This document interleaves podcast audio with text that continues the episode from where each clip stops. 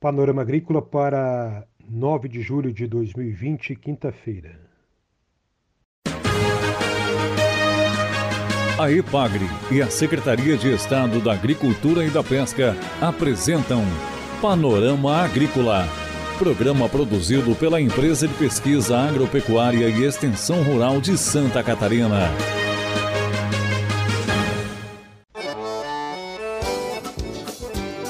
Olá, você, nosso amigo ouvinte do Panorama Agrícola. Estamos abrindo o programa de 9 de julho de 2020, quinta-feira de lua cheia. Na mesa de som está o Eduardo Maier e o ditado de hoje é: O bom da viagem é retornar para casa.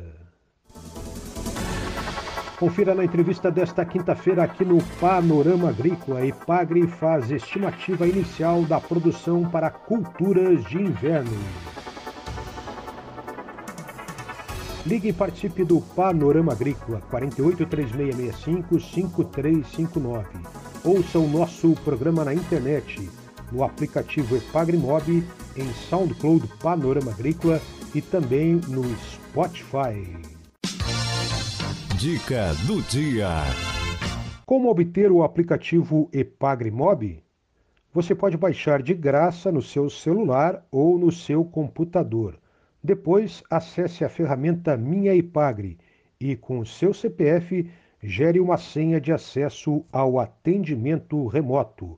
Atendimento remoto em época de isolamento social. É hora das notícias. A EPAGRE, a Secretaria de Estado da Agricultura, Pesca e Desenvolvimento Rural e o Conselho Estadual dos Povos Indígenas viabilizaram a entrega de material para a comunidade indígena do oeste catarinense. Estão sendo distribuídas na região de Ipuaçu 140 litros de álcool, 300 máscaras reutilizáveis, 1.500 máscaras triplas e 20 cestas básicas. As doações saíram da região de Florianópolis até a gerência regional da Ipagre em Xanxerê, onde a extensionista Iris Cristina Oliari agente de extensão rural do município de Ipuaçu, recebeu o material doado junto com a indígena Josileia Shield, integrante da Frente Indígena do combate à pandemia do coronavírus em terras indígenas da região sul do Brasil. Ela vai se encarregar da distribuição das máscaras e das cestas básicas para a comunidade indígena do município de Ipuaçu, um município que apresenta um índice de desenvolvimento humano de 0,66, que é considerado baixo. Por isso, ajuda e a necessidade de apoio aos indígenas do oeste catarinense. A economia do município de Ipuaçu tem por base o setor agrícola.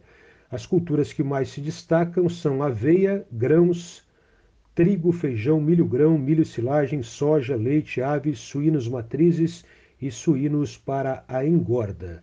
Um apoio aí então da IPAGRE e de outros órgãos para a comunidade indígena de Ipuaçu Oeste Catarinense. Confira a entrevista de hoje. Na entrevista desta quinta-feira, nós conversamos com Jurandir Gugel, que é analista de mercado da Ipagre-CEPO, Centro de Socioeconomia e Planejamento Agrícola da Ipagre.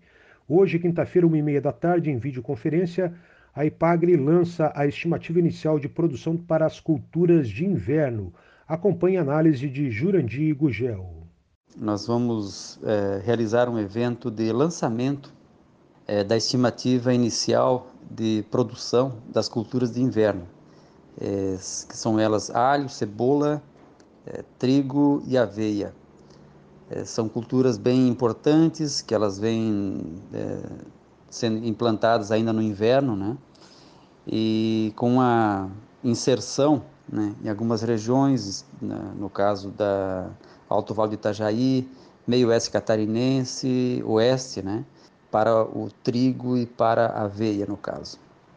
É, essas, essas culturas elas são é, têm uma importância socioeconômica é, bem importante, visto que são, especialmente alho e cebola, né, são produzidas por agricultores familiares. Né? Entre as duas cadeias, aí nós temos mais de 10 mil, é, acho que então deu 11 mil famílias é, aqui em Santa Catarina.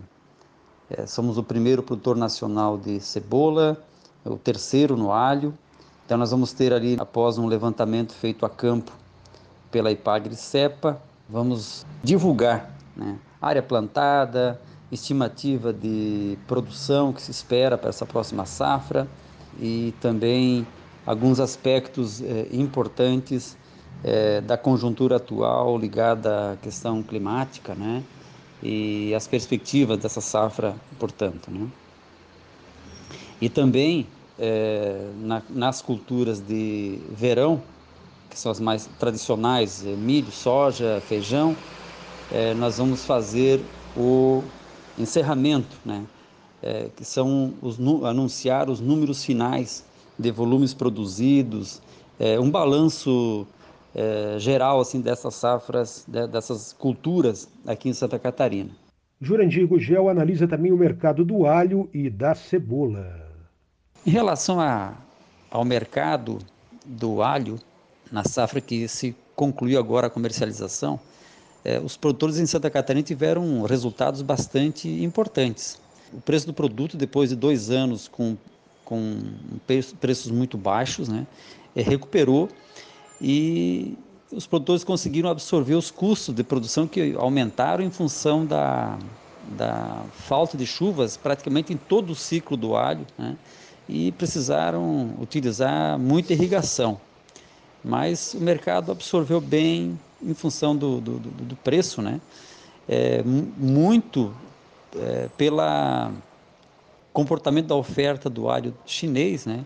Que foi um pouco é, menor do que normalmente tinha de disponibilidade e isso influenciou a, o mercado interno brasileiro. A própria questão cambial ajudou, uh, dificultou um pouco o produto na entrada, né? e a própria pandemia em si é, também, de certa forma, contribuiu para que uh, alguns países tivessem um ritmo de fornecimento de alho para o Brasil um pouco menor do que normalmente ocorre. Né? Então, foi uma safra positiva, tanto é que nós devemos ter agora no próximo, na próxima safra 2021 uma retomada e um aumento um pouco de área aqui em Santa Catarina. Ainda números iniciais, mas a tendência é esta. Em relação à questão da safra da cebola, é, também foi uma safra boa, né, em volume e qualidade do produto aqui de Santa Catarina. É, também tivemos, é, durante todo o ciclo produtivo da cebola na safra passada, faltas de chuva de forma geral e implicou em que os agricultores, os produtores necessitaram uso de irrigação. Aumentou o custo de produção para aqueles agricultores que conseguiram é, escalonar bem a sua comercialização, é, distribuindo né, dos meses de dezembro a maio, né, é, e priorizaram a venda a partir do final de fevereiro, né, março, abril, maio, é, os, os, os, resultados foram muito melhores. Né? É, lá no início da, da, comercialização, em dezembro e janeiro, os preços estavam um pouco mais de 60 centavos o quilo.